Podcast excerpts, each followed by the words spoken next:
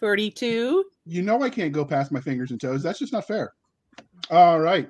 Hey, all you crazy sci-fi. One day, but not today.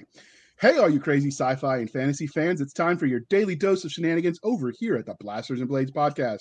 Just three nerdy veterans geeking out over our science fiction passions and fantastical fantasies. A place where magic is king, the sky is the limit, and space is the place. The podcast that puts the fun in dysfunction. So without further ado, we're going to let our guests introduce themselves. We will start from left to right in no special order. Larry Correia, can you introduce yourself to anyone that lives under a rock and doesn't know who you are? I'm Larry Correia. I'm a novelist. I write books with Baen Books primarily. I'm best known for the Monster Hunter International series, but I've done a bunch of other stuff like Hard Magic and Saga of the Forgotten Warrior and Tom Stranger and a bunch of other things. So, that's me. Tom Stranger is my happy music at work. Oh, yeah. I love Tom. And Steve Diamond, can you please introduce yourself to our listeners and viewers as well? Yeah, because no one knows who I am anyway, right? You know, it's not like Larry. My name's Steve Diamond, primarily a horror author, actually, do a lot of stuff with Baen now and Wordfire Press. I've written for a lot of role-playing games. Big-time horror guy. Outstanding. The next part of the introduction, dear listener, is how we first found them. So I found Larry. I met him in person at the last HonorCon, which was, 2018, I think? He was really nice. So I checked out his books. We were involved with the great debate with Marco Cluse about the proper order to assemble a hamburger, I remember. I'm not sure your position on it, but it was just entertaining because, what else are you going to argue about while people are drinking beer? And then I stumbled on his podcast, The Writer's Dojo, where I found Steve, and he amused me. So I searched out books he had written to get him on the show because he's funny. And I didn't realize when we invited you for this particular book that you wrote that with Larry. So we're going to have you back again about just your stuff because why not? That's right. All right. Good to now, Larry, you were here on episode 1 at the beginning. So you were the founding father of the religion questions. But Steve, now you get your trial by fire. So Doc, here we go. See if he gets to stay. Would you quit sounding like you might be actually in charge of something? One day. So, Star Wars, Star Trek, or Firefly? Which one would you pick? Ooh, we're going to say Old Testament Star Wars. Oh, nice. The Old Testament of Star Wars is the best. That's right. They made excellent movies. There was 3 of them. I just wish they'd make more. I know. If only there had been more Star Wars after that, I think the world would have been a better place. There was the Rogue One fan film was pretty good. Yeah, that was. I have heard that was pretty phenomenal. If you like the Rogue One fan film, you should listen to the Angry Staff Officer. It's a podcast. They broke down everything wrong with the strategy and the logistics of that operation and why it was destined to fail from the beginning. Oh, it's so bad. I have heard that the bastard child of Star Wars and Firefly is pretty good, though. Mandalorian. Fair. I enjoy it. I've enjoyed it. It's pretty good, especially if you're fans of some of the old samurai Western films. Yeah. Yeah. All right, Josh, we got one more. Okay. Game of Thrones, Lord of the Rings, or The Wheel of Time? Oh, you know what? We're gonna stick with the classics. We're gonna stick with Lord of the Rings because I grew up reading The Hobbit and the original trilogy. So, The Hobbit is how short people learn they too could be heroes. That's right. That's right. Don't tell my mom that. Your mom likes me. It's okay. I don't need her getting any more bold than she is. I look like one of the dwarves, though. I'm looking at my picture right now. This is true. I haven't shaved for a while, so I'm a 6'5" dwarf. So I tried to grow a beard and I look like the Unabomber, so I just go clean shaven. You know what? You blend in my family. You should have seen Larry in his murder hobo days. Oh, I went big, bushy beard. So yeah, it was awesome. Yeah, I look like Gimli. That's not a bad look. I approve. Okay, so and both of you guys can answer this, but which was your first love, sci-fi or fantasy? Ooh, for me, it's fantasy for sure. Fantasy. I like them both, but I first love was fantasy. Yeah, same for me. So what was your first memory of engaging in fantasy then? Was it reading The Hobbit, watching the cartoon, which was epic? I think it was out in the 70s. Nice. Looking in the mirror and realizing you're secretly a giant, Larry. No, my first fantasy was actually Elfstones of Shannara. Oh, good one. I loved that one. My mom picked up out of a somebody's yard sale. Yeah, it was missing its cover. It's a 1970s something edition, or 80s, early 80s. Yeah. So oddly enough, mine is very similar. It was the Shinar series, but I didn't get to read them. They were up on my mom's shelf. She had the original three, Sword, Elfstones, and Wish Song. And I remember seeing them, and they were so huge at the time. And then Brandon came into existence and made them all look tiny. But I saw them up there, and I asked my mom, I'm like, I want to read those. Those are awesome.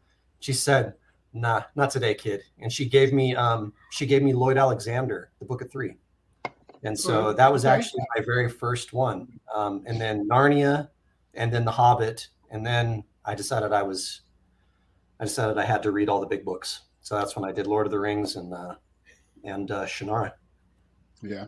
Ooh. That works. I did spend a summer looking through the creek near my house, wandering around looking for the Elfstones as I wandered through the water. Joke. That'd have been awesome. I didn't find them, unfortunately. You sure your mom just didn't lock you out of the house? Maybe there was some of that. I was like one of the last of the latchkey kids, so it was all good. All right. So now the important question. What is it you love about speculative fiction as a genre that encompasses all of the things? So I'm not limiting you to just fantasy or sci-fi. Boy, for me, I'll take a horror take on it. And that's I like how there's the escapism aspect of it. You can read things, you can experience things that you definitely wouldn't want to experience in real life. And it's a safe environment for it. Plus, I mean, monsters. Who doesn't like freaking monsters? I love monsters. I love seeing monsters eat people and murder things. I mean, what's not to love about that? I will admit there's something very therapeutic after a rough day at work. Absolutely. This is why I actually write like short fiction. I wrote a story once about an auditor who'd had a bad day because I'd just gotten home from work having had a bad day. That's fair. I was an accountant. Fair. So what about you, Larry? What is it about speculative fiction, the umbrella genre, that you love? It's like the coolest job ever, because I get to just make up lies and bull crap and get paid a lot of money for it. And it's super fun. No, I'm a compulsive storyteller. Always have been ever since I was a little kid. And so it's just, I love it. It's a hoot. And so I just kind of enjoy the entire process. And I like entertaining people. All right. And so many authors will let their own real life experiences influence the stories they tell. So are there any specific formidable moments that you think shaped you as a storyteller? Larry, this time you get to answer first. Ooh, geez. I don't know. That's a tough one. I don't have anything specific, but I do definitely draw heavily from real life. I steal liberally from people I know. Good lines. Funny events, a lot of stuff like that happens in different books is just thinly veiled versions of real life stuff, like made cooler and funnier. So don't have any specific examples. You know that scene in Monster Hunter where they're visiting this redneck trailer park, and there's an outside couch and there's dogs sleeping on the couch. And they tell the dog to get up. And they smack the dog. Dog pees all over the couch cushion. So the redneck's like, "Oh, I'm sorry," and he just flips the couch cushion over so they could sit on the dry side. That's your story. I actually had that happen to me. So there you go. All right. So Steve, can you top that one? No, I can't. I'm a big sucker for cop fiction, whether straight up noir stuff or like supernatural noir stuff, and that's because I grew up in a cop family. I mean, my dad was a career cop. And so I lived and breathed that for, as long as I can remember. That's got to be hard. Like, I was a soldier spouse after I got out of the Army, and somebody looked at me and went, "That's got to be so hard." And it was a cop's wife. And I went, "No, I'd rather have him go on deployment and only worry about him for a set number of months." Yeah, there was one time, and I talk about this when I talk about horror quite a bit, because people say, "Why do you write horror?" And I'm like, "Because it's fun," and they don't get it. And I'm like, well, real life is way rough compared to fiction. And I talk about the time when my dad was he worked night shift, at the main jail in Sacramento for a while. And there's one night when you're a family of a cop, there's certain things you don't want to know. You don't want late night phone calls, and you don't want late night door knocks. Right. Yeah. Right. And so we got a late night phone call, and I hear my mom run down the hall, get out, answer the phone. And then she's out the door and she drives off, and it happens within like 3 minutes. And so, the first thing I thought was, well, crap, did I just lose my dad? Like, this sucks. Turns out he just gotten hurt in a scuffle at the jail, had effed his knee a little bit.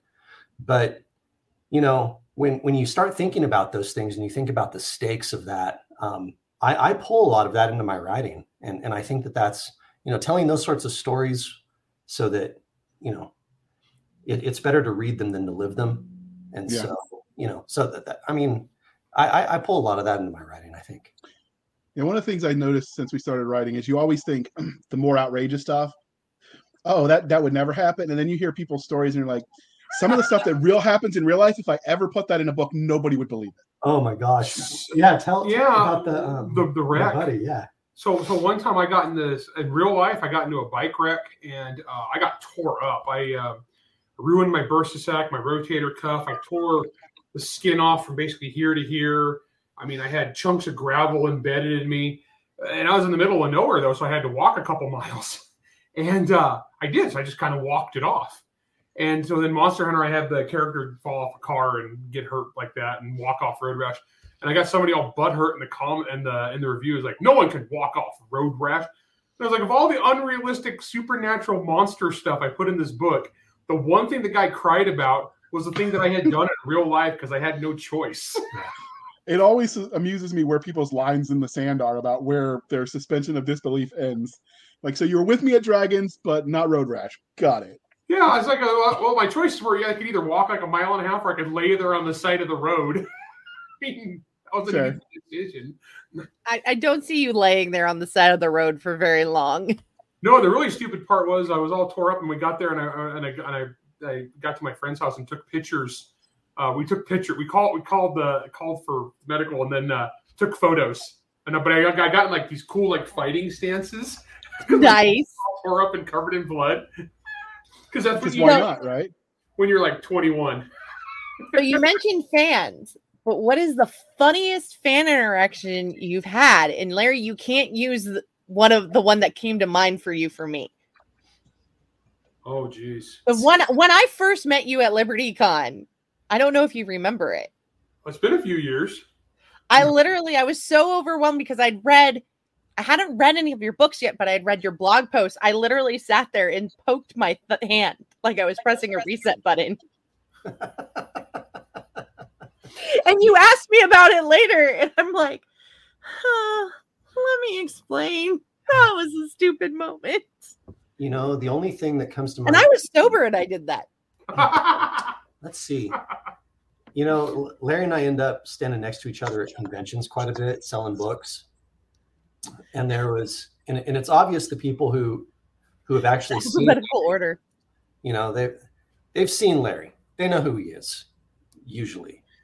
But every now and then you have the people come up, and because Larry will be on a panel or something, and so I'm standing there selling books, and I've read all Larry's books. I've been his pre-reader for a long time, and so I sell his books just fine.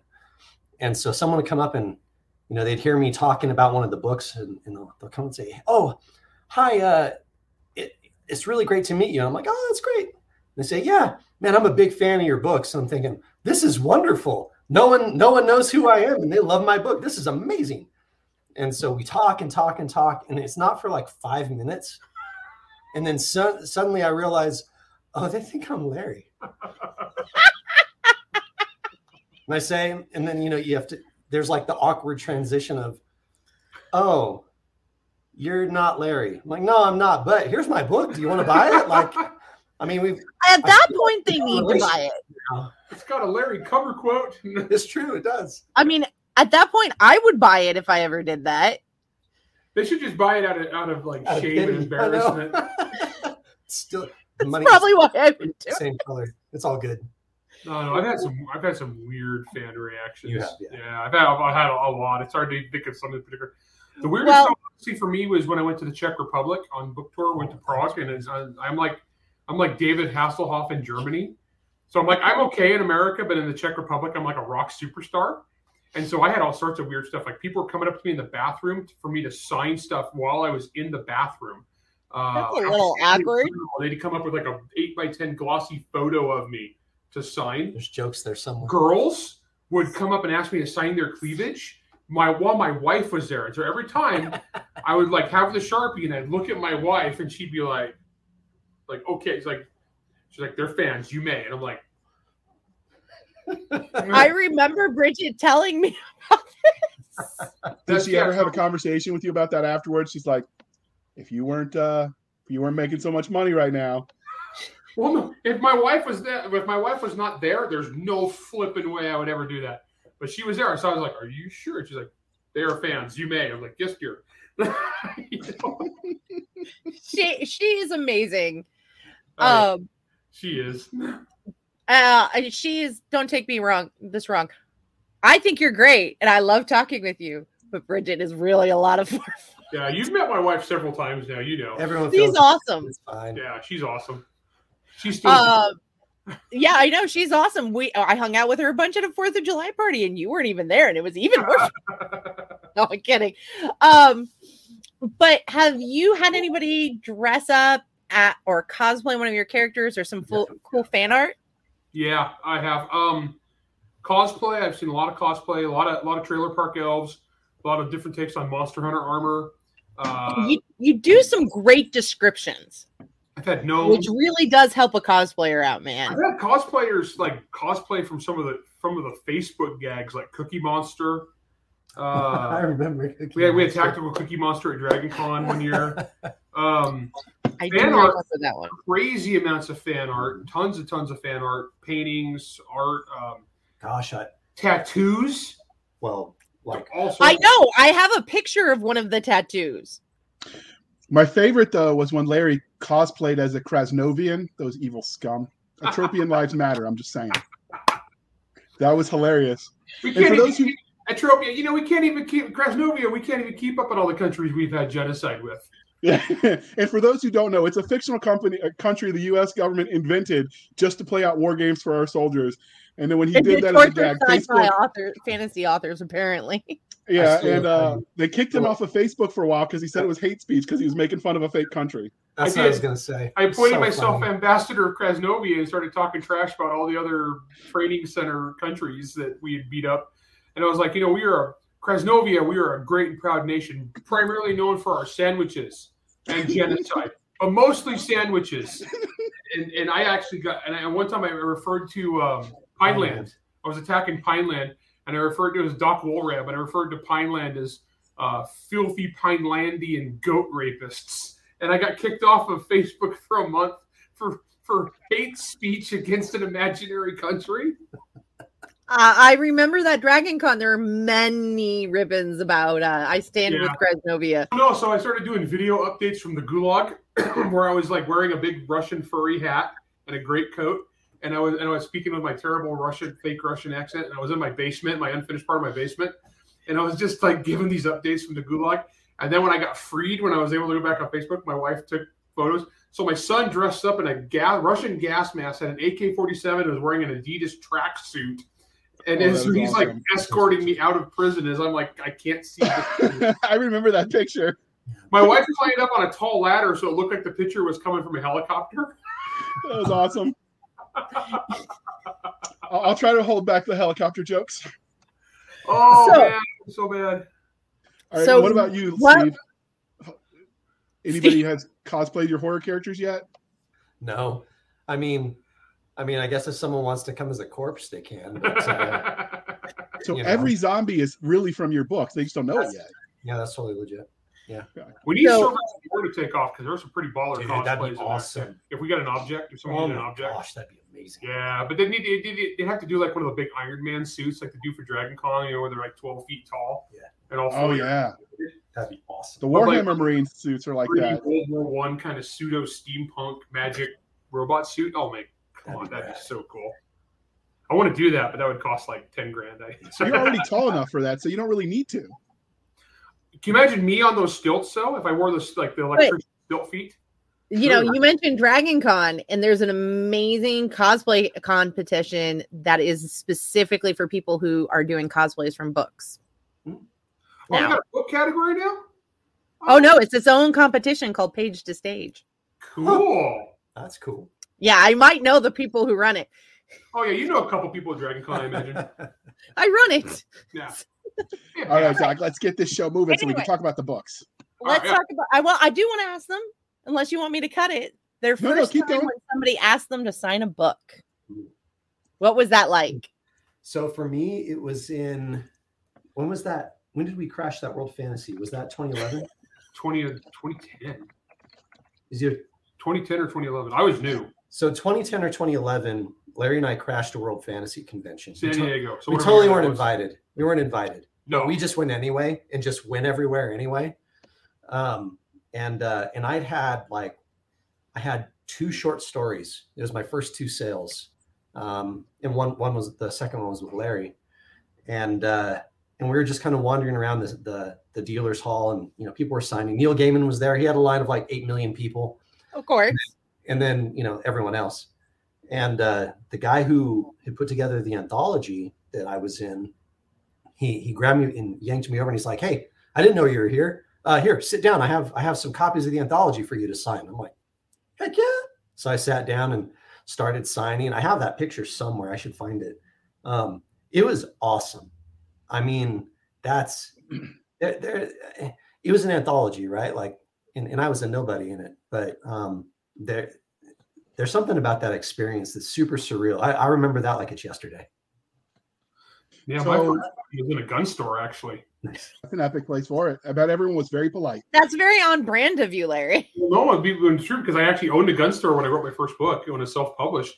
And so I actually, the very first copy I ever autographed was to one of my customers at my gun store.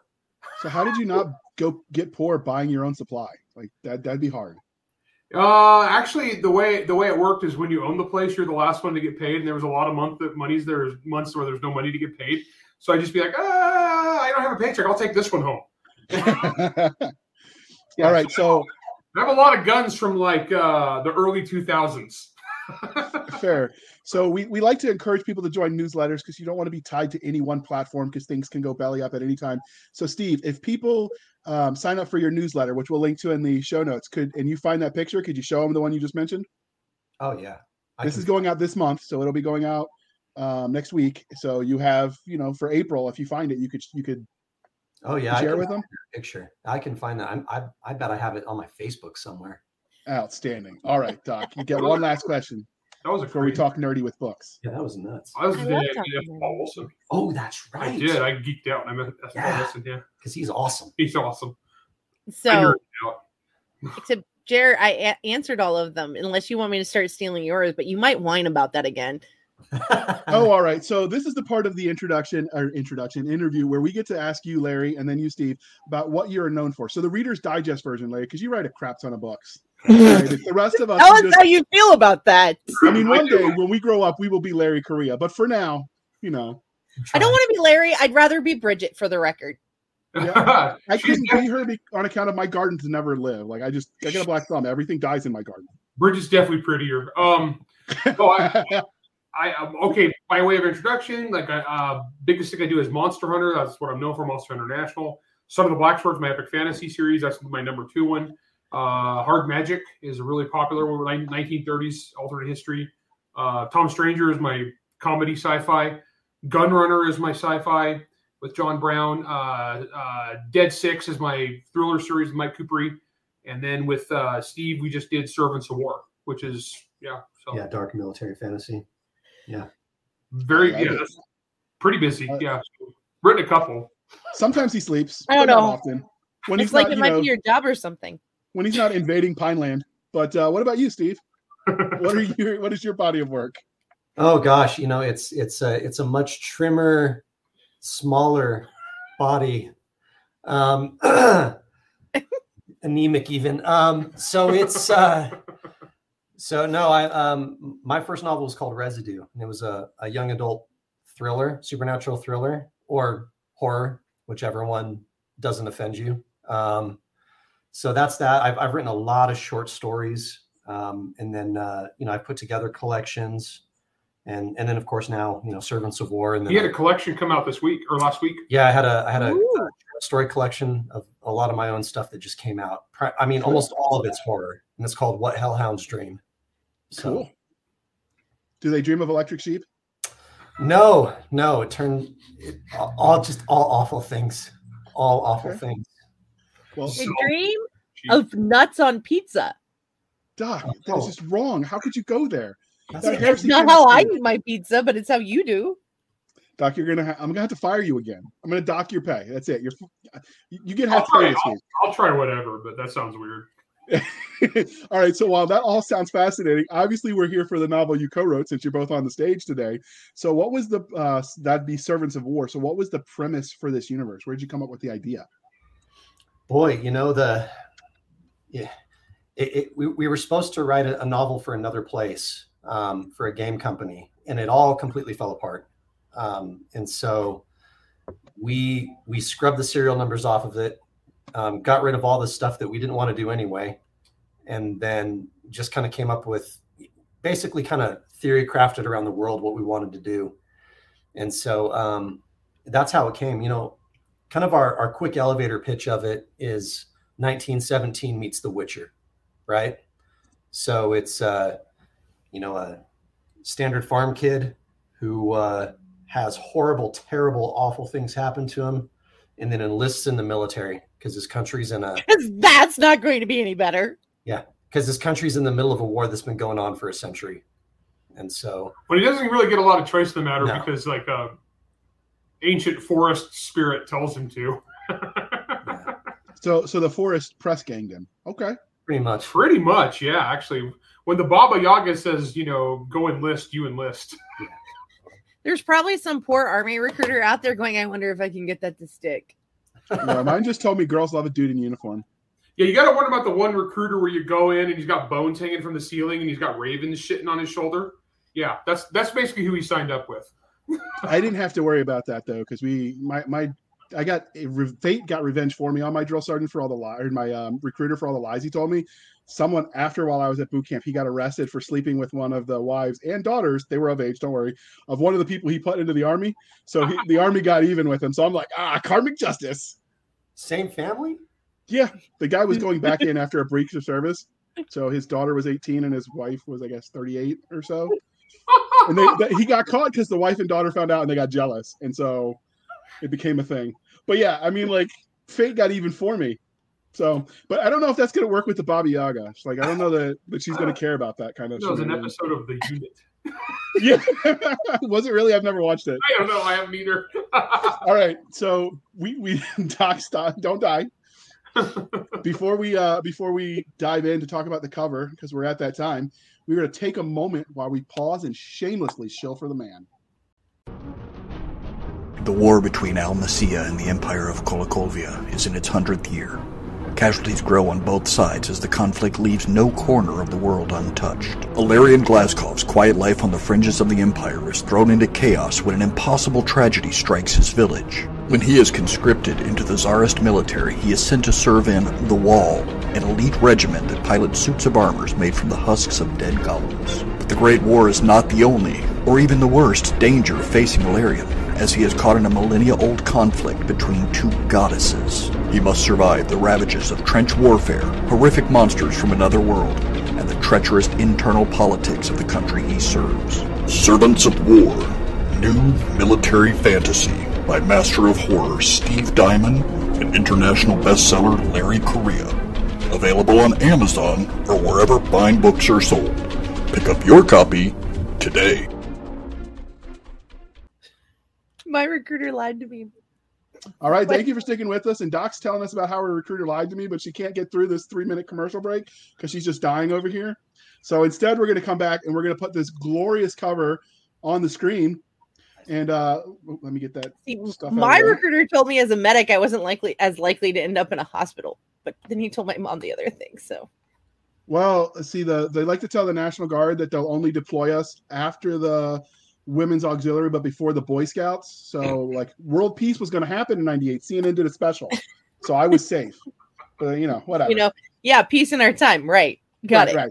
But instead of talking about all the lies we get told, we should do an episode about the lies our recruiter told us. That could be like a fireside chat. But for today, we're going to talk about Servants of War. So can you tell us where you guys got this idea for this cover? I will say it's glorious, and I want to put a poster on my wall.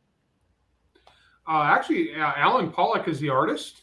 And so when we were describing kind of like what the aesthetic was, we referred him to the Polish artist. I can't remember his name. Oh gosh, what's that guy's name? Pretty famous artist, and we were just like, that's kind of the aesthetic here that we were really enjoying.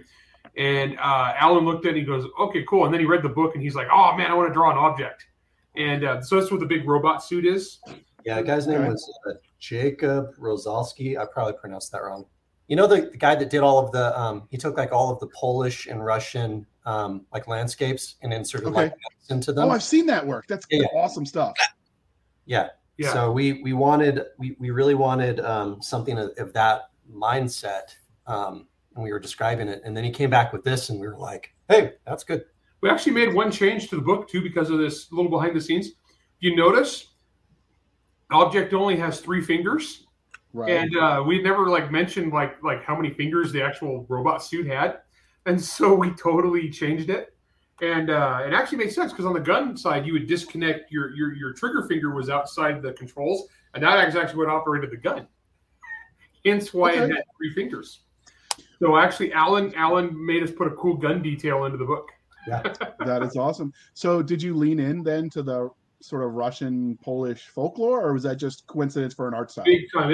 This is very Slavic folklore inspired, heavily borrowed from stuff. Oh yeah. Yeah. Super heavy. Yeah. Basically, if it's from some dark forest anywhere east of Estonia, we were stealing stuff from it. Oh yeah. Yeah. I mean, I love how honest you are about that. Oh no, yeah. I'm not one of some of these writers are gonna be like, oh, I'm so brilliant, blah, blah, blah. I'm like, oh man, hey Steve, here's this crazy legend about like, you know, hey, some monster. People like Kool-Aid a lot. It's like, here's this crazy Latvian, you know, witch story, and we're like, oh, that's awesome. No, so yeah, we're all in on the Slavic folklore. Our timing was great, though, as we were saying when this book came out, because we wrote a book that was kind of like pseudo-Slavic, a lot of Russian names in it and stuff, a big war story, and it came out the week World War III started. So yeah, our timing was friggin' impeccable for marketing purposes. Yeah. To be fair, though, our guys are fighting for like evil pseudo Russia. It's not like they're fighting for the good guys here. Half the book is them being abused by their own crappy government. So, oh well, our timing is great. Yeah, I couldn't have planned it. Good grief. Okay. Yeah, that. So, what is your 30-second elevator pitch for this book? Yeah, you know, I think we just say, let's see how I phrase it. I'd say, yeah, this is The Witcher meets 1917, where the main character is thrust into a war where gods are the biggest problem, but then the second biggest problem is just enduring a war. So something along those lines. So is it more fantasy or sci-fi? Oh, it's fantasy. It's fantasy. Yeah. So it's dark fairy tale magic world, World War I in the trenches. Yeah. With guys fighting, you know, crew-served giant suits made out of dead golems. Now, when you mention World War I in trenches, does that mean like gas warfare as well? Oh, yeah. Gas warfare is a huge part of this book. That's a huge part of it. All you have to do is let JR eat Brussels sprouts. You'll have plenty of gas. Oh, man. No, we have a scene where they're testing this stuff, the Almatian death smoke, and they test it on a field of sheep. It's so horrific. Yeah. It's one of those scenes where you see that Steve's a horror author. I had to when I went through and edited it, it was like, oh, dude, this is too messed up. I got to like take this down a little bit. There are a few. So can we like pay extra for the copy where the horror was amped up more? Oh my gosh. Well, we still have the original draft. We could sell it for charity. Yes, yeah, serious. There was a lot. That we pulled back on. There was a few places where it was just like it was just a little too dark. That I didn't want to I didn't want to scare some readers away because my stuff is usually kind of like, you know, rated R for violence, and but it's still kind of hopeful, and it's more action adventure. Man, Steve had some dark stuff in here, like dark psychological horror stuff. And a lot, it's all still there. I don't think we took anything out. We just toned it down a smidge. There was just a few descriptions where I was like, let's have, like, or as we've now used the term that we've used to describe this kind of thing, is less rats eating people. I mean, that's a step out in the right direction, I guess. Well, that was like a knob, is like how we decided that was like the description was like level of rats eating people on any given scene. Is like some scenes were like 11, and we had to turn them back down to like a 7. You know. All right, but are there scenes where people are eating the rats? No, I did that in Tom Stranger. I'm aware. You did. We'll put that one in book. I promise, I'll put that one in book 2. Oh, we will. You could always do the Demolition Man take on that. But, and hey, J.R., maybe they'll even name the person eating the rat J.R. I mean, you know, he has a streak, and then they can die of food poisoning. He has a goal to be he wants to be the new the Buckley. Joe Buckley of my generation. J.R., send us a Slavic version of your name. Will do. We'll totally murder the ever-living crap out of you, dude. Outstanding. I'm always game.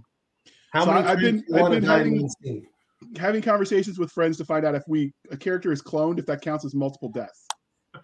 Oh, for sure. But I digress. So, Doc, ask him what makes this series special before I get us. Wait, what, Larry? I killed Joe Buckley 3 times in 1 book. You Outstanding. Did all 3 count towards his record? It does, because he died as a human being, came back as a werewolf, died, came back as a zombie werewolf, and died. Zombie and werewolf. Last time I fed him into a snowblower. What book was this? I must check this out. Yeah, that was Alpha. Yeah, Monster Hunter Alpha. All right, now I'm going to be buying that when we're off this air. Okay. So, what is it that you think really kind of makes this unique from different military fantasy novels? Is it that you went and raided all the Eastern European forests of darkness? You know, there's a lot of spec fic out there that takes place in like kind of sort of not World War II or kind of sort of not Vietnam and things like that. But man, there's hardly any that has the World War I vibe to it. You know that? Like, yeah, I think you got like you and Wonder Woman. Yeah, like the legit trench warfare type stuff. I mean, you know, there's a young adult author that did some stuff, Scott Westerfeld, Leviathan, I think was the first book. He did a little bit of it too, but, you know, not this way, you know, not pulling in like, you know, the religion that the way we've done so. Yeah, we took a big religious angle on this one too, because we had like a whole church and mythology, where it's like kind of like the state religion is like a crash between Orthodox Eastern Christianity, like colliding with like weird paganism with like the Three Sisters, and the Three Sisters is a kind of thing you can see in a lot of mythology from all over the world, like you know, from Greece on, you know, and all the way over to England and Scotland, and Ireland, and so we pulled that in and. So we had the angry gods fighting, and one was really pissed off. Yeah, but that's a spoiler. I won't get to her. Well, the whole idea there, taking some of that, and then we kind of threw a Cain and Abel spin on it, and that's, you know, three sisters, two got pissed at one, ganged up and murdered the crap out of her. And that sounds like sisterhood. And then they were like, well, crap. Now we don't have someone to murder, so let's have an endless struggle against each other. We also connected one thing I think was kind of distinct was because this world that we created is its own distinct world, but it's connected to Earth. And so every group of people that's in here, this is the world where all the fairy tale stuff in Earth comes from, except fairy tale stuff could cross into our world and then go back. When humans would cross through the mists and wind up in this other world, they got stuck there. They couldn't come back. And so they just started to gradually settle and colonize the place. And so every group of people we have there comes from Earth, like a real life group. I mean, so we have a lost tribe of Israel. It has wandered in there at one point. That's where the golems come from. Because on that side, magic works really good. Yeah. So I'm assuming you're taking the Brothers Grimm style of fairy tales and not so much the Disney version. It's the very dark and twisty, horrible versions where if you run across a fairy or a monster, it's going to eat you. Yeah, this isn't like Tolkien Immortal Pretty Elves. This is like the steal your babies from the crib elves, you know. And we don't even actually deal with them because they're too alien. Yeah, we only see them. We only see them in the background in a few places. So it's dark fairy tales. So can you tell us a bit about the main character? Is the main character human or what? Oh, he's a human. Well, he's a farm kid basically from. Oh yeah, you mentioned that. I'm sorry. No, he's from. I swear I did sleep last night. It's right. He's like from the middle of nowhere, Siberia equivalent. He's just a miller. He's just a miller's kid. And everybody in his village is supposed to enlist for mandatory conscription at 18 years old, like in the whole kingdom. And he hasn't. Him and his buddy are 18, or he's actually like 21, and he's never enlisted because his dad died, and so he's like the man of the family, and their village is so far out there, they haven't even seen a tax collector in 20 years. So it's like the Empire's forgot about him. So he's like, I'm not, he's in love. He's getting married. He's got his whole life ahead of him. He's blind as a bat too. He can't see worth crap. So like him and his buddy are out hunting. He gets the shotgun. He's a good kid though. He's a good, honorable dude. He's a hard worker, and he's like the archetype trope of like the farm boy who gets sent on the great big adventure as he meets the recruiter / Baba Yaga. So did you have any other tropes that you put into this story? Oh my gosh, yeah. Oh yeah, like all. We sure did. All of them. Yeah, one of the things we both really like doing is putting well recognized tropes into stories and then just effing with them, like. So which was your favorite one that you think you just kind of tortured with this? Oh, I think it's the beginning. We start with the farm boy who, you expect that him and all of his little buddies and we introduce a few characters, and it's like, oh, this is going to be the group. And then we kill everything. Well, yeah. And then I think one of your favorite ones was like the trope about the whole righteous bastard thing. Oh, yeah. Well, so we got a bastard character who he's a secret policeman. Yeah, and he's Steve's character. Steve like wrote all the scenes with this guy. Oh yeah, like it's Christoph. That's a hell of a trope. Yeah, I mean, gosh, you see so many stories out there like the guy who's the villain who you think is going to become this really good guy at some point during the story. Now, the only reason this guy isn't the main villain of the book is because there's a worse guy. I can understand that. There are some people who are like that. Yeah, but man, I love writing that character so much. You and your therapist have a lot to talk about, I bet. No, that's why he writes horror. It's his editor. That character gets talked about like in the reviews and stuff more than anybody else. Oh yeah, because we introduce him and people think he's going to be like when you first see him, he's doing horrible stuff as a secret policeman, and people think he's going to be the main bad guy of the book. No, he's actually on the side of the heroes for now, doing his own evil crap because his boss is so much worse. We just took Rasputin and turned him up to 11. Ooh, I like that reference. Go on.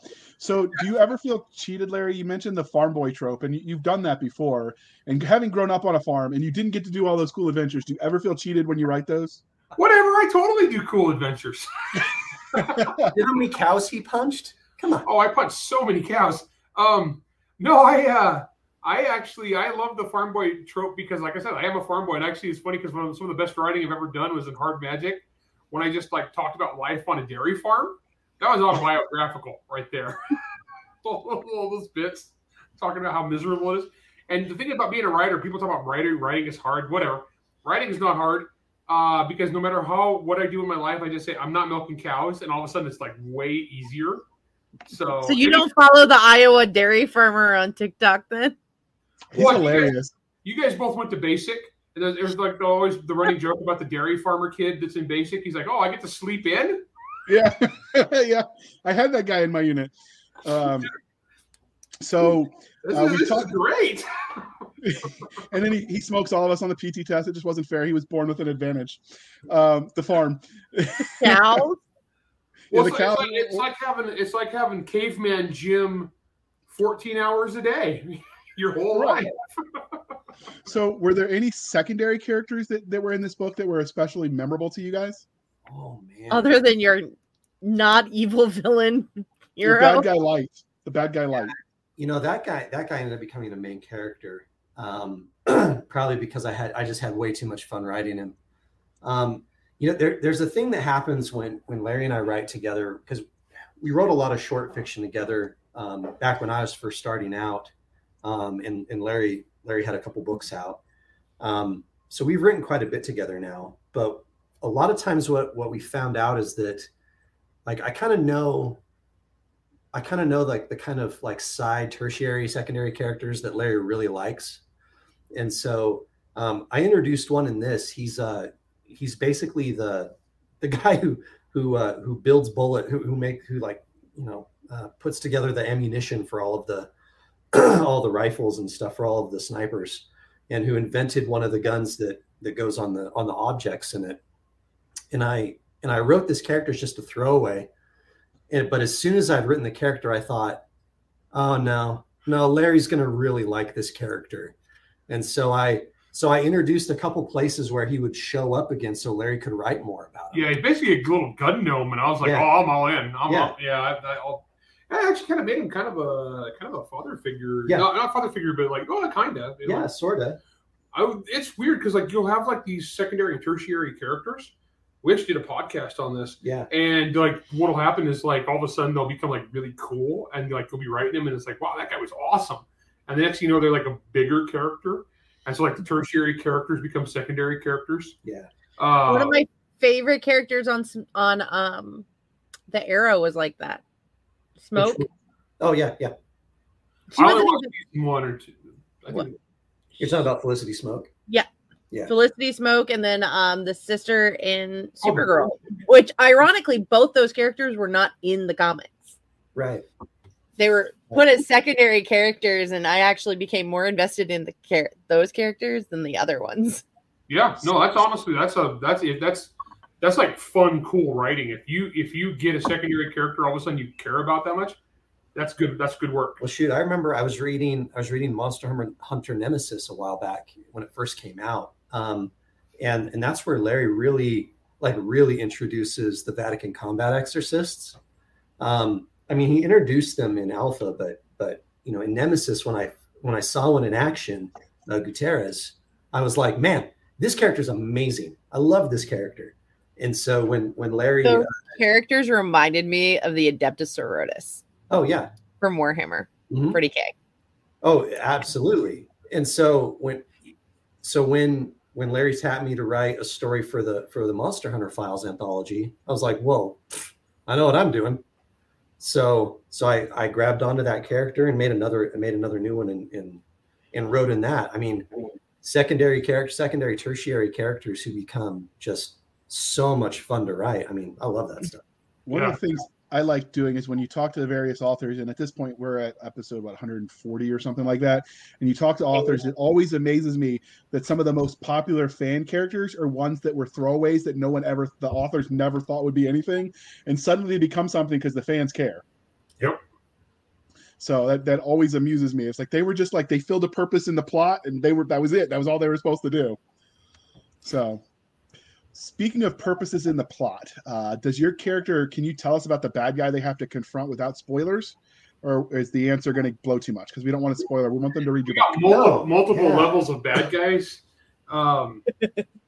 Human bad guy, actually, it was interesting. So we wrote the rough draft. So we brainstormed and wrote the rough draft.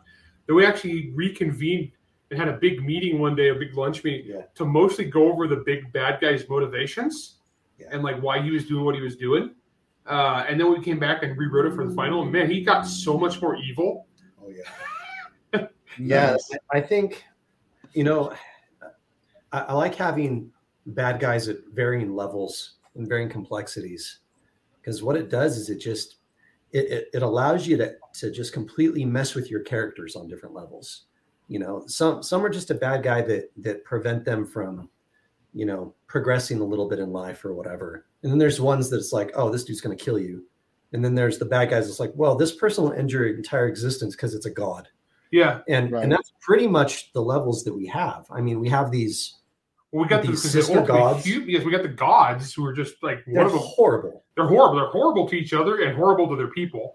But then we have like the human bad guy who basically wants to invade hell to steal all the souls of the damned to power magical super weapons. Yeah, I mean, as you do on a Saturday night. Because that sounds safe. Right. Yeah. Yeah, so he's the second tier villain. If that's second tier, I hate to see what the next clearly tier is.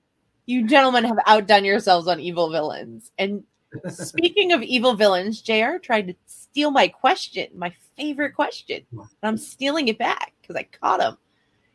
If your characters found you in a back alley, oh no, what would they do if they knew you two were the ones who put them through all that? Oh, jeez. Oh, we get our butts kicked so hard. Oh. Depends on which character. Natalia would kill us. She'd just shoot us. So Natalia would kill us from a distance. She's a sniper. Yeah, we'd enter the alley and then like we'd catch a bullet from like 500 yards from the shadows. So Alarian, who's the main good guy, he'd probably give us a hug and say, do better next time. Yeah, he's actually a good kid. He's a good kid, yeah. He'd probably ask us to read something for him. Because he doesn't know how to read. And then let's see, Kristoff, we'd probably get knifed and left to monsters. Whatever. He'd like try to steal her earthly secrets. Or he'd say we did such a good job that he'd recruit us. At least me. Or I'm not sure you want to be recruited by him.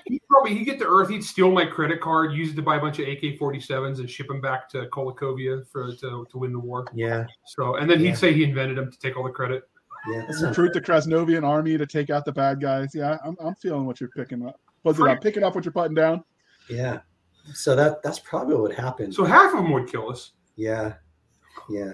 Well, and then the fourth character, who's kind of sort of secondary / main. Oh, Amos. Amos would be actually I don't know what he would do. He'd be okay. He's all about forgiveness. Yeah. We actually have a character who's basically a Jewish rabbi. Yeah. / wizard. we have a rabbinical wizard. He's actually a really nice guy, though. I think we'd be okay with him. Yeah, he'd probably just ask if we could find a quiet place for him to go. He'd be like, why? What is wrong with you? Why can you not use your powers for good?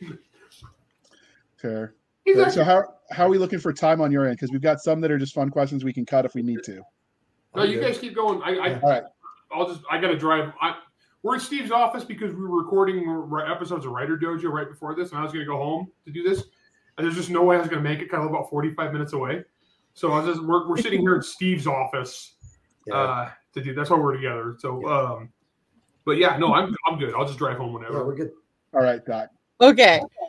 So, do you guys have a favorite archetype that you like to write?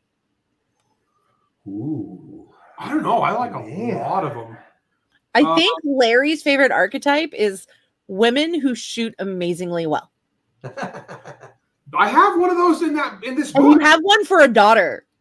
I do actually, yeah. I have two that are actually pretty solid. Don't get in a gunfight with either of my kids. I think the first post I ever read from you is you bragging about your daughter just absolutely smoking these guys. So when you're talking, I actually have several book series where I have a female marksman character. I have one. I know. I pay attention. No, so your kids, is it like long arms or is it pistols? Pistols primarily with my girls. Oh, then I'm hosed. I went through the pistol course and they told me I'd be better off throwing the pistol at the bad guys than shooting them with it. Now, give me a rifle. I could do amazing things. But... All right. So while Steve thinks of his archetype, real quick story, the one Doc Siska's talking about. Okay, so what it was is I had my older daughter at the range. She's shooting a 1911. It's her 1911, and we live next to an Air Force base, or we used to live by an Air Force base, and so we're at the indoor range there. And this young guy comes in, high and tight. He's got a Beretta 92, so obviously this is an airman, and he's got an old guy coaching him.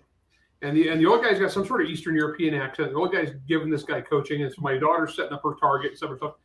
Well, the young guy, the Air Force guy, looks at my daughter, and he didn't mean to be rude, but he kind of sneered at her because at the time she's like 15, 16 years old. And he kind of sneered at her like, oh, she's a little girl. Doesn't she know that handgun shooting is hard? And he's got his target about 10 yards, and he's got a group about, this big, okay? It's like a, not a good group. Like he's barely keeping them in a – yeah, they're not all in a B-8, you know what I mean? And he's proving that Air Force works. Yeah, so – and he's getting coached, and he's kind of sneers at my daughter. My daughter catches the sneer, and she looks at him like, oh, yeah? So she runs her target out to 10 yards, and then like 6 more inches. All right, so it's just farther than his. Like she was like, murk, murk. Then she gets out her 1911. She's loading up. Then she goes, Dad, I'm going to practice Mozambique drills. That's 2 to the body, 1 to the head. And I was like, okay. And she just goes, boom, boom, boom, boom, boom. And she just starts drilling. And then she's like, reloads. And she's just doing it. And she's just drilling and just like cutting the eye box out of this dude, right? And she gets done. And she just like looks over at the young guy. And the young guy is looking at her like, and he's just sassy. All I like it. This little 16-year-old girl's kicking the crap out of him. And so the old guy that was coaching him looks at me and just goes, good job, Dad.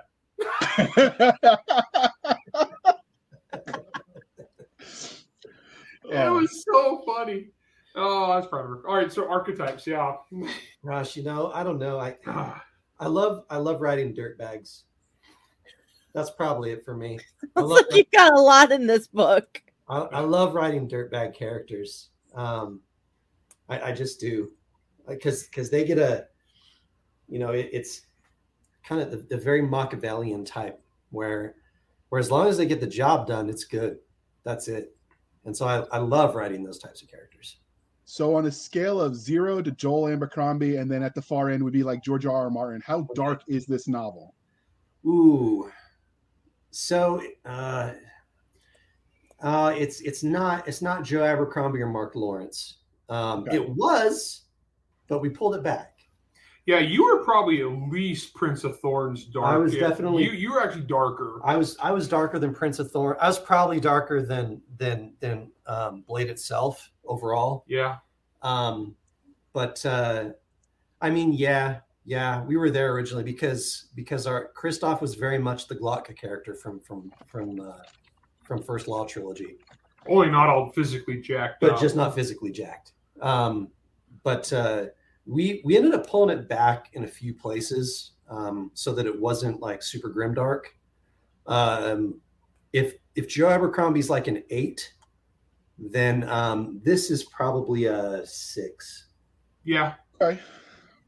Yeah, because like Martin, I think is just I don't. It's just so nihilistic. Yeah. So we're not nihilistic though, because we still because most of the books through the perspective of a guy who is legit a hero. I learned a lot from an author named Joe Lansdale, who's one of my favorite authors and people everywhere. And he said that, especially for novels, that your horror doesn't mean anything unless there's light to counterbalance it. And so, we take that tactic a lot, and frankly, that's what Baen readers like anyway. You know, they need heroes, and they need hope, or at least the prospect of hope. And so that's very much what this is. Yeah. So we get pretty friggin' dark, but we also have the main character. We go back to a guy who actually is the best of them. He's trying to be the best of them. He is a good guy. He's a good guy. Don't get me wrong. I love Abercrombie. I love Mark Lawrence. You know, I was a big R. Scott Baker fan. I've read all that stuff. I love all that stuff. You know, Glenn Cook.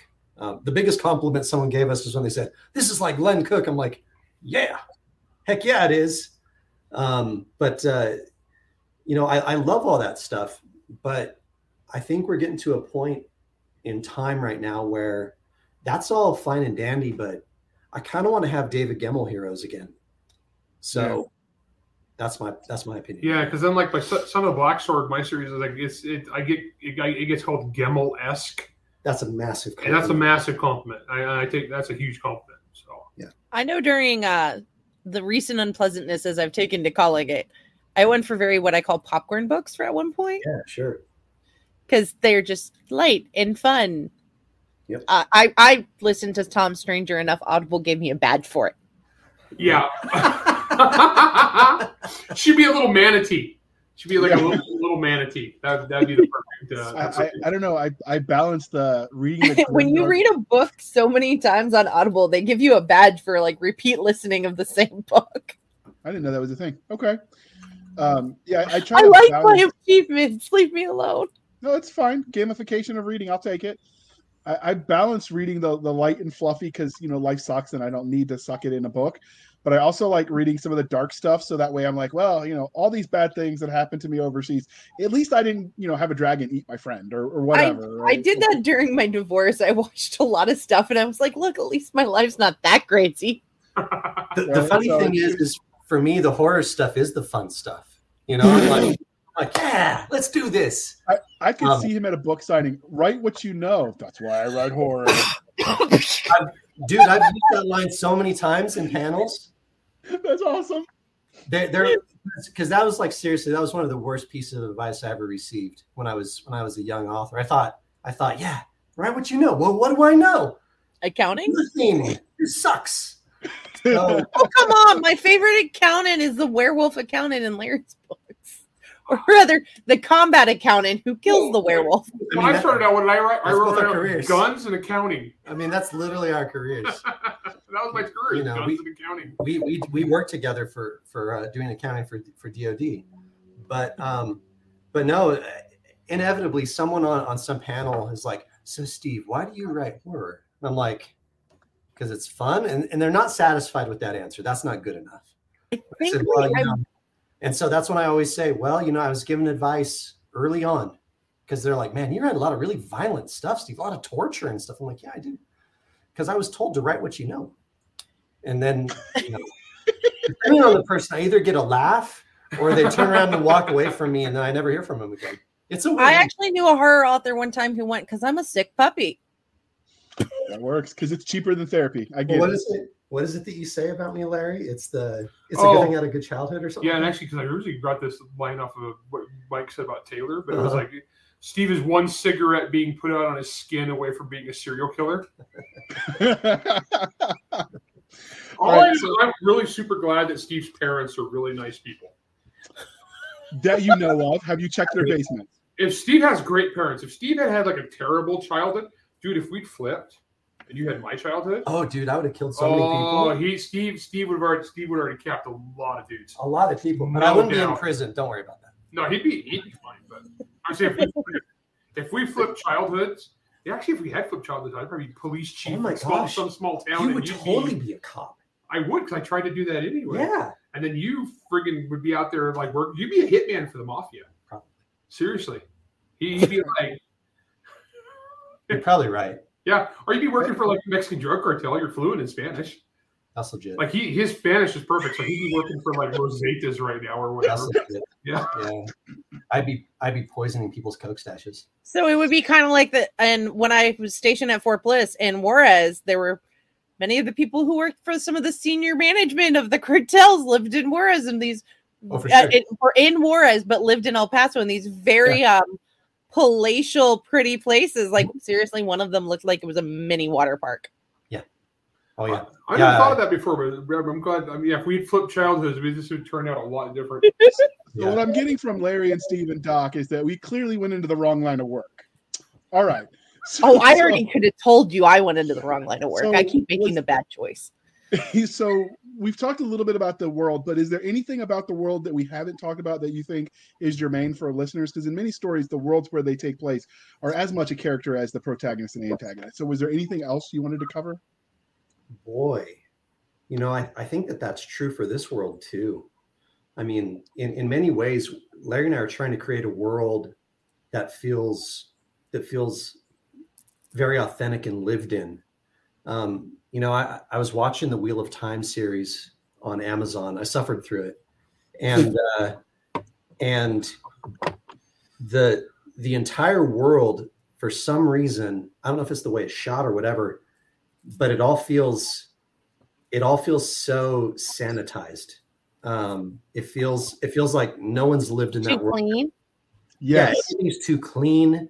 Like it just doesn't feel right, where, you know, you see something like The Witcher and everything's pretty dark, pretty gritty. And you're like, yeah, a dude totally died in that alley that the guy just passed. Like this totally happened. What'd you hear on that? Henry Cavill, like they do makeup there. He'd be dirty and they put a little dirt on his face. And he goes, no, that's not right. He'd go roll in the mud, like in costume. He'd like literally go roll around. I love that man so hard. And then he'd be all filthy. And he's like, okay, this is good. Yeah, you know, having been on some really long road marches carrying a lot of heavy stuff, like sweat has a way of changing the way your clothes look and texture and smell, and the way it reflects the light. I mean, like, all of that is real, and you never, like, no farm boy is ever that clean.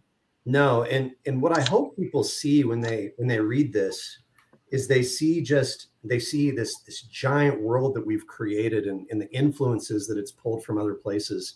But I hope they also see that, man, we barely scratched the surface on it. So, okay. So right now, Servants of War stands alone, but it sounds like there's more coming. So is that a correct assumption that more will be coming from these characters? If you guys buy it, if people buy it. Yeah. Yeah. If people buy it. Larry, how many Dragon Awards do you have? Oh, wait. 4. But that said, it's also competing with all my other stuff. So it's all if it's all up in 6 months, Tony Weiskopf comes to me and goes, "Yeah, that was good, Larry. You should do some more of those." And then we're all in. We've got like a ton more we would totally do. Yeah. So yeah. Okay. So you know they can vote with their pocketbooks. Yes, true. I do. I believe I hold the world record for dragons right now. Yes, you do. Which is ironic because I keep telling my fans to not nominate me. But if it's a collaborative novel, that would be really unfair to my co-authors. Yeah. I'd be a total dick if I did that. So that's right. Yeah. Steve's okay with the world being unfair. Yeah, I'm definitely okay with it. Okay, so if it's a Larry Correia only novel, I'm okay. I got mine, share the love with other authors, seriously. But if it's a collaborative novel, I would be a dick if I said that. So, like, if you like the book, vote for it. And Steve would. Cause I won with John Ringo and I won with John Brown. So like, those, yeah. And I hear when you get your first novel, Larry, they give you a second mountain and 2 castles. No, we don't. That's true. You know, I mean, Larry got forward. He bought a mountain with a castle on it. So I'm thinking it's only getting better from there. Look, the more we sell, the more bunkers and stuff that Larry can make, and this is important. Hey, if I saw wait, is he going to populate them with Pano novels? I know people who are waiting outside to know if this is true. Ooh. If he's going to buy more Pano novels, because if so, they won't buy the book. I don't know. If we sell another 100,000 copies, I might be able to buy a case of 5.56 ammo, or take a gas. At least 3 bullets. Or fill your car. No, fill my car. I could drive my truck back and forth once to town. So we know that every literary unit has their own internally consistent rules of technology and magic. So what sort of tech or magic can we expect from these books? Oh yeah. Oh, this was big. Oh yeah, we did a bunch of this because I'm a nerd for this kind of stuff on world building. So like one of the big things is like I wanted to get the feel of like a tank crew working together. And so what it was is but they don't have tanks. They have these suits made out of dead golems. So they get golem fragments. And the way magic works in this is so golems, real golems, only one group of people can make them. But they're basically super weapons. They're like weapons of mass destruction. But if they kill a golem on the battlefield, they can get the phrase off it. And they can break it into parts and use those little parts to power these basically suits, these big steampunk suits. Yeah. So a big part of the technology of the book is those. So they're magically powered walking fighting suits, and they have basically like these. They're supposed to have like 10-man crews, but they're always so short-handed. They usually are running with like 5 or 6. But what that sounds normal. The way the magic works is the more the suit works, and the more damage it takes from like bullets and fragments, the hotter it gets. So there's one dude riding inside, but the heat just keeps getting worse and worse and worse, and they start to cook. They get third-degree burns. And so when they're getting cooked and they're just going to pass out, they stop the line, they pop the hatch, pull the half-dead driver out, throw in a bucket of water, and they throw in the next guy. Like reload the guns and just keep fighting. And they just turn them. And and the rest of the crew, their job is to like keep the robots, well not robots, the suits, the objects from falling over because they're kind of clumsy. And so they're walking through these blasted battlefield. There's been shell, there's craters, there's barbed wire. Yeah. And so the whole crew, rest of the crew, they don't even get guns. The rest of the crew, they have shovels, pry bars, chains, and they're getting shot at. There's explosions going off, and they're up there like, hey, I got to move this board. So that's how you can tell that someone knows nothing about the military when they write units where everybody's fully staffed. Because that just doesn't happen. Gosh, yeah. These guys aren't staffed. No, these guys are hosed continually. And they get treated like garbage, too, because, it's a Eastern European-style army. So it's very much – it's like, just push through there with your courage. Yeah. It's like if you die, just don't lose your shovel. Oh, yeah, because he's issued a shovel. The shovel is, like, way more valuable than his life. At one point, he finally gets to drive the suit, and it's like, take care of my shovel. I mean, I remember long ago getting that same lecture from my chef. That sounds very accurate. About his coffee pot, so I understand the struggle. He told me he could have more kids, but coffee pots were expensive. Yeah, no. At one point, like they're scavenging corpses, and they come up with a knife, like just a combat knife off one of the enemy, and it's like this is a prize because now all of a sudden I have a good knife now. Yeah, you know, I actually have a knife in case the enemy closes with us. Yeah, yay! And so we take full advantage of that in the story. All those like the scarcity is a big deal in this book. Yeah. So of all the tech and magic that you put together, which one would you want to have for daily use in our world? Uh-oh. The horror writer's going to give us something. Yeah. Honestly, I don't want any. I would not want anything from this world in ours. Well, because there's magic. But it's Larry's like, hard pass, just no. No, you don't want, you want no part of this. Okay, because basically, so we didn't get to this part, but basically the power source for all the magic is dead people. Yeah. It's souls. It's the souls, yeah. The bad people are like taking human souls and just basically chopping them up and using them to power different things. Yeah, there is no good tech. And I mean, yeah. So the bad guys are harvesting ghosts. Yeah. So we've had 175 episodes when we were Sci-Fi Shenanigans. This is episode 131. And in all of those episodes, I don't think anyone said, nope, I don't want any of it. Leave it there. I mean, that is the first. You want nothing to do with this. 300 episodes. And you guys are the first who are like, yeah, no, hard pass. No. They've had a century of warfare because basically both kingdoms are like, hey, dead people are great because then we get to do more magic. Let's see. So we've got dead people magic. We've got gas that dissolves your skin. We've got. I can make gas that dissolves, but your skin here. If you're listening, Susan with Jicky over on YouTube's or whoever runs Anchor, she's talking hypothetically. Mr. FBI man, we're just, this is theoretical. I'm just saying. There's nothing good. I mean, and some of that same tech goes to like. Basically turn corpses into monsters. Well, yeah, they use the same technology to take basically the Dudes dead and dying dead, and then turn them into battlefield implements. So like there's nothing good. Yeah, so like honestly, this world like there's no Hogwarts in there. There's no Hufflepuffs. Okay, you got to understand. My mom likes everything, you know, jelly beans and rainbows and unicorns and stuff like that.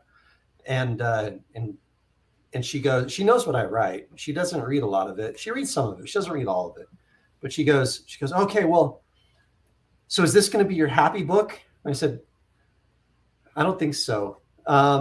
She's like, well, is there any happiness in it? And I said, well, the main character learns how to read at one point.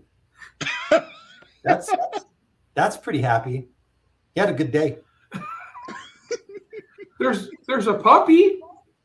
Who eats the puppy? Come on, I'm getting this feeling. It eats a person, but there's a puppy. Does your mom ever go, what did I do wrong? You know, I think she wouldn't. I'm a mom and I ask that constantly, and my kid doesn't even write horror yet. You know, my dad the other day asked me why. He's like, wait, you listen to metal music? I'm like, well, yeah. And he's like, when did that happen? How did that happen? And then my mom is asking me, you know, like, she's like, what, man, you write a lot of really dark stuff. I'm like, yeah, I do. Like, where does this come from? Like, parents read Servants War yet? No. Metal can mean a lot of things to a lot of people. Cause at one point in time, like Pearl Jam and Guns N' Roses was considered heavy metal. And now it's like light rock. Oh, so no. Where are you defining? I don't listen to that crap. No. Okay. We're talking, I prefer things like Camelot. When we were doing the draft of this book, I have to have music on when I write. I have to. or I get nothing done. And so the bands that helped me get through this book were Tremonti, who I just saw live the other day. He was freaking rad. Camelot, Catatonia, Epica, and let's see who else. And Disturbed, of course. Of course. Okay. All right, so we're gonna have a hard pivot because I don't know how we come back from that, but so we've established that your novel has sort of fantastical creatures, and it applies if you're writing aliens too.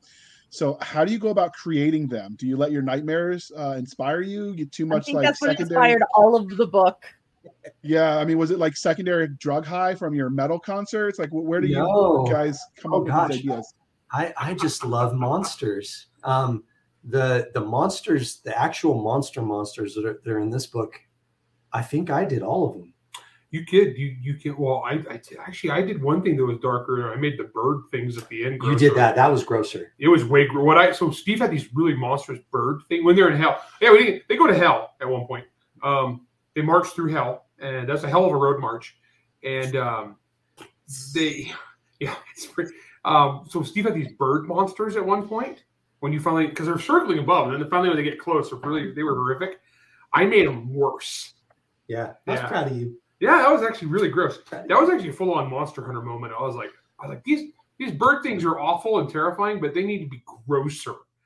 And they did. They got grosser. Yeah, I like taking things that seem like they should be normal, and then I make them really, really gross and weird.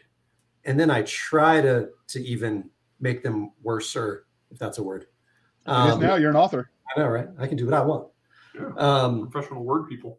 So yeah, I love doing really weird, gross, creepy things, and then just twisting them even more. Like the most straightforward monster we had was probably the ghouls. Because that was like a traditional, like every folklore's got some sort of subterranean humanoid that eats dead people kind of thing. Mm-hmm. But we actually use that quite a bit in this book as like a way that they basically, like the criminal underworld just gets rid of bodies.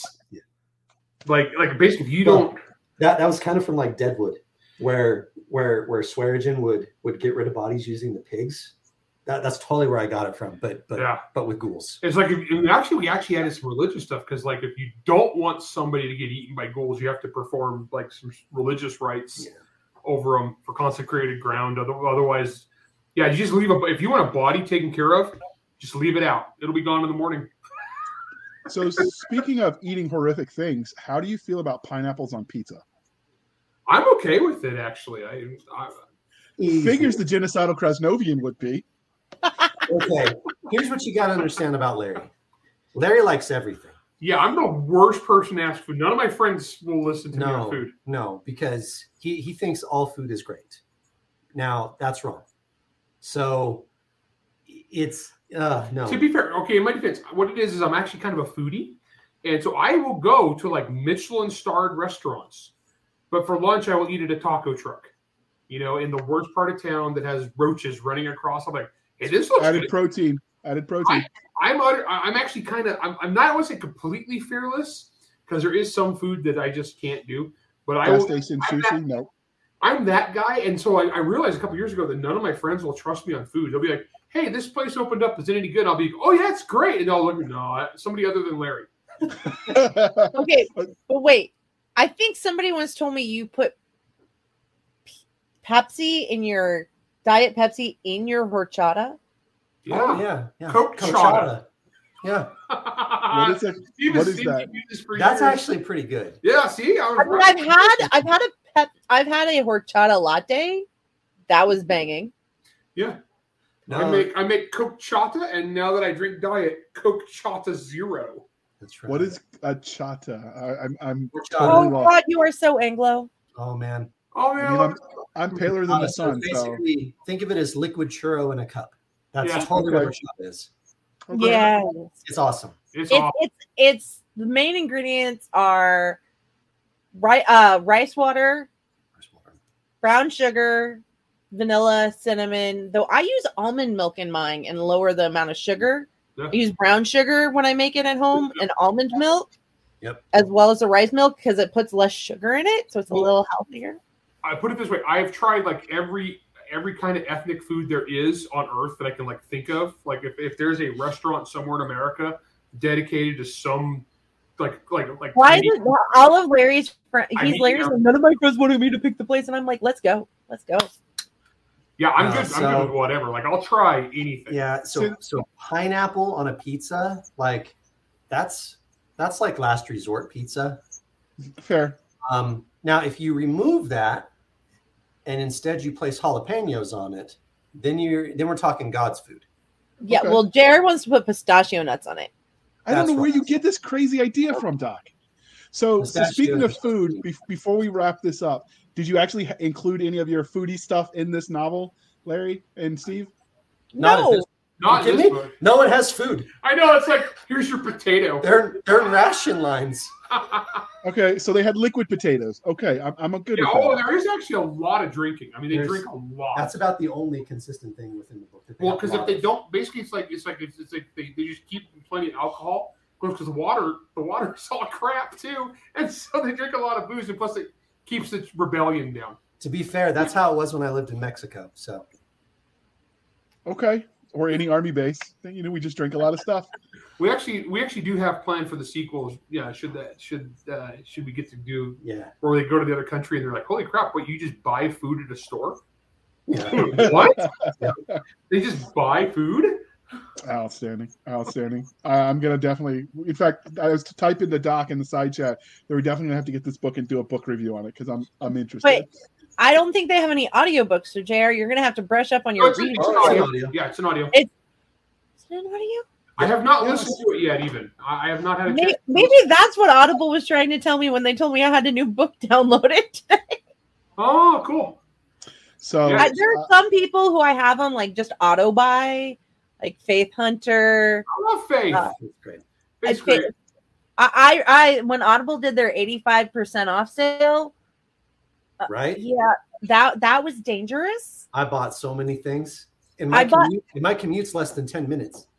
I bought all of Soulwind and finished it in less than a month. I bought about half of the Jane Yellow Rocks. And then I decided since I hadn't even started Soulwind, I should at least see if I like it before I buy all of them.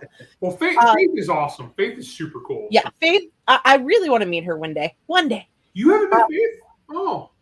Well, I've probably run into her. I panel a lot of people at Dragon Con, but paneling somebody at Dragon Con and actually sitting down and talking to them at Dragon Con are two different things. You're really running there. She's a sweetheart. She's really nice. But, like, she's on my auto buy. You are. Davis Ashura is. Robert Ross. Cool. Other ones. Yeah, I have a list. I don't even like almost anything Nick Podell narrates, Jay Boyce writes. Yeah, all of them just seem to automatically end up in my. Yeah, this narrator is not one that Larry's had before. No, it's a new narrator for me. I've actually not had him before, but he did all the C.J. Cherry's books. Yeah. Okay. And so far, everyone says that he's done a great job. Yeah. So so like I said, I haven't got to listen to it yet. I'm too nervous too. I know. That's because you don't have a commute. I have PTSD. Well, no, I have PTSD from Residue. They just picked the wrong reader for it. I listened to his stuff on other things, and he did a great job. But on my book, it was just a miss. And it was actively hurting my reviews. So like it was hurting sales. And so I ended up pulling it. So now I'm on the lookout for someone who I can pay to read this thing. Well, and like for me, I'm currently working on number 4 on the Son of the Black Sword, right. Saga of the Forgotten Warrior. I can't listen to my audiobooks of a different series while working in a different series. That makes sense. I can see that. It causes too much brain shift. Yeah. Because each of my series is really different as far as tone and voice. So I have to finish this book I'm on, then I can listen to something else. Yeah. Otherwise, I get all screwed up. And all of a sudden, next thing you know, all my characters who are Indian start talking with, you know, Polish accents. That would be awkward. I mean, I might pay to see it, but that would be awkward. Ashok gets a shovel and a potato. So I mean, My Irish and Scottish ancestors are down with the potato. If we get a little steak to go with it that we steal from the English. So clearly this interview is winding down, and Doc's going to fall asleep here soon. But was there anything about Servants of War that you wanted to tell us that we didn't ask before we wrap this up? Man, just freaking buy it and read it. Hope people like it. Yeah, check it out. I think people are really going to like it. I'm really proud of it. Yeah, it's awesome. The reviews are excellent. Actually, the reviews are really, really good. Yeah, really, really good. Well, your commercial that you play on your Writer's Dojo is what made me reach out to do this interview. So if it's anything as good as that audio commercial, like, people are going to dig it. So yeah, Jack read that. Jack did an awesome job on that. So, but Jack did a pretty awesome job on pretty much anything. Oh, so our podcast would be utter crap if it wasn't for him. In fact, he almost died. In fact, it was utter crap for about 3 episodes. Jack got COVID real bad and about died. He got really, really sick. And and so Steve tried to tackle all the editing and producing. It was bad news bears all over. Like, it was rough. Everybody's like, wow, your sound is all stupid and terrible and bad this time. What's wrong with you? Sorry. You're so amateur. It's like, sorry. My bad. Jack's in the hospital. We suck. Our sound guy's almost dead, so Steve had to fill in. And he's not dead. That's the main part. No. JR, we let the numbnuts who's colorblind and brain damage do all the editing. And hard of hearing. Who knew getting blown up a bunch of times was bad for your hearing? But this is... The VA says you're fine. Just change your socks and take some Motrin. That's right. Not service-connected. Those 27 IEDs had nothing to do with your health conditions. My favorite was the neurologist that tried to tell me the brain damage was all in my head. And I'm like, you think? Yeah. Where else did it? No, it's in my foot, doctor. He didn't last very long at the VA. The Vietnam vets are sometimes very colorful in their voicing their opinions on certain staff members. Sure. So if you upset them, they tend not to stick around. A good friend of ours works with the VA, and he's actually got a really hard job. They do. Yeah. So. He's stuck between a rock and a hard place working for the government. It's the government. So I feel bad for the dude. He tries, he works really hard, but I play with chemicals for a reason. So one of the things that Larry mentioned is that to determine whether they're going to write a book too is how much book one sells. But in addition to buying the book, one way you can help the authors is to please be kind and speak your mind on the reviewing platforms. Your reviews help the right readers find the right books. Even a bad review can sell somebody if it's like, oh, I don't like this, too much guns. I'm like, dude, sign me up. My favorite review was for one of mine, but was a 12-year-old with ADHD wrote gun porn. I'm like, out freaking standing. Can I use that as ad copy? So, obviously we like good reviews, but reviews in general help. So do your thing, people. Hey, I actually picked up a book because it's a Laurel K. Hamilton book, her new one. And a review went, not enough sex. I went, okay, that sounds like I really could read this at work. Did you see that I'm the back cover blurb for that? Yes, I did. We're going to do a review episode on that one. I got to read the very first early rough draft. Yeah, Laurel. I thought it was really good, and I could definitely see, knowing you and having read both your works, I could see some of your influence with it. No, I loved it. I thought it was great. And like you said, she basically what she was is, and so it's not as sexy as Anita Blake because that freaks out a lot of people. But so she wanted to go more with this series, more like original, the first few Anita Blake books, where it was a little more. Yeah. I mean, I like Anita Blake, and I've read all of them, but there is something really special about some of the early novels of Anita Blake. My mom also used to send me to school with like Guilty Pleasures and made sure that my teachers knew I was reading it. Yeah, so I was actually pretty honored when she was. It's actually. It's not as bad. Steve is making a face, but Guilty Pleasures is very, very tame. It's just the name, because the names are all about locations. So I enjoyed it. So that will be coming up soon as a book review episode that we're going to do. But as we bring this home, and I'd like to actually review this book because it sounds outstanding. We just got to get Nick to actually read again. But Steve Diamond, can you tell listeners how they can find you? And as usual, it will be in the show notes. Yeah, I think the best place is if you actually want to get in touch with me and have me respond, grab me on Facebook or on Twitter. That's probably the easiest ways. So you're the Facebook face because we know Larry gets banned. I'm probably banned at any given. I'm banned right now. I tend to be pretty closeted. I don't really get out on social media and say anything very ever. So I tend not to get banned because I just don't say anything. Me on social media, I'm like the loud guy taking my shirt off to fight people. You know what, though? Mel Todd got banned on TikTok for not saying anything. Outstanding. All right. So speaking of you're banned on Facebook, Larry, but where can people find Larry Correia if they're not on Facebook? Your blog is monsterhunternation.com. I'm on Facebook sometimes. I'm on Twitter, Correia45, or Monster Hunter 45, sorry. And basically, also, Steve and I do a podcast called Writer Dojo, and that's available. It's a writing podcast. It's just like it's just for writers trying to be better writers and get paid. Yeah. And we're in our second season now, but that's available everywhere podcasts are: Spotify, Anchor, Apple. It's on YouTube also and Rumble. We've shared it in our group actually. So and Doc actually gets a shout out in the sponsorship ad. In one of them, I did. Yeah, so, I didn't know. Jack's like, I need you to check out this episode. And you can find us, dear listener, over on the Twitters at twitter.com/SF_fantasy_show, Sierra Foxtrot_fantasy_show. You can email us at blastersandbladespodcast@gmail.com. That is blastersandbladespodcast@gmail.com. Be nice because Seska answers that one mostly because she books the show for us. You can find us on Facebook where all the shenanigans happen at facebook.com/groups/Blasters and Blades podcast. Again, /groups/Blasters and Blades podcast. You can find us on our website at anchor.fm/blasters-and-blades. Again, anchor.fm/blasters-and-blades. We promise one day we'll get a grown-up website, but just not today. You can also support us over there for as little as 99 cents a month. Or you could support the show at buymeacoffee.com/author J.R. Handley. Again, buymeacoffee.com/author J.R. Handley. Be sure to put in the comment section that it is for the podcast. And I promise I will keep my co-hosts, Doc Seska and Nick Garber, duly intoxicated. They will drink until their liver surrender. Never surrender. By the way, J.R., my cup's broken. All right, we're going to have to get people to donate some more so you can get another cup. I'm the sober operator because apparently all three of us podcasting drunk is just bad.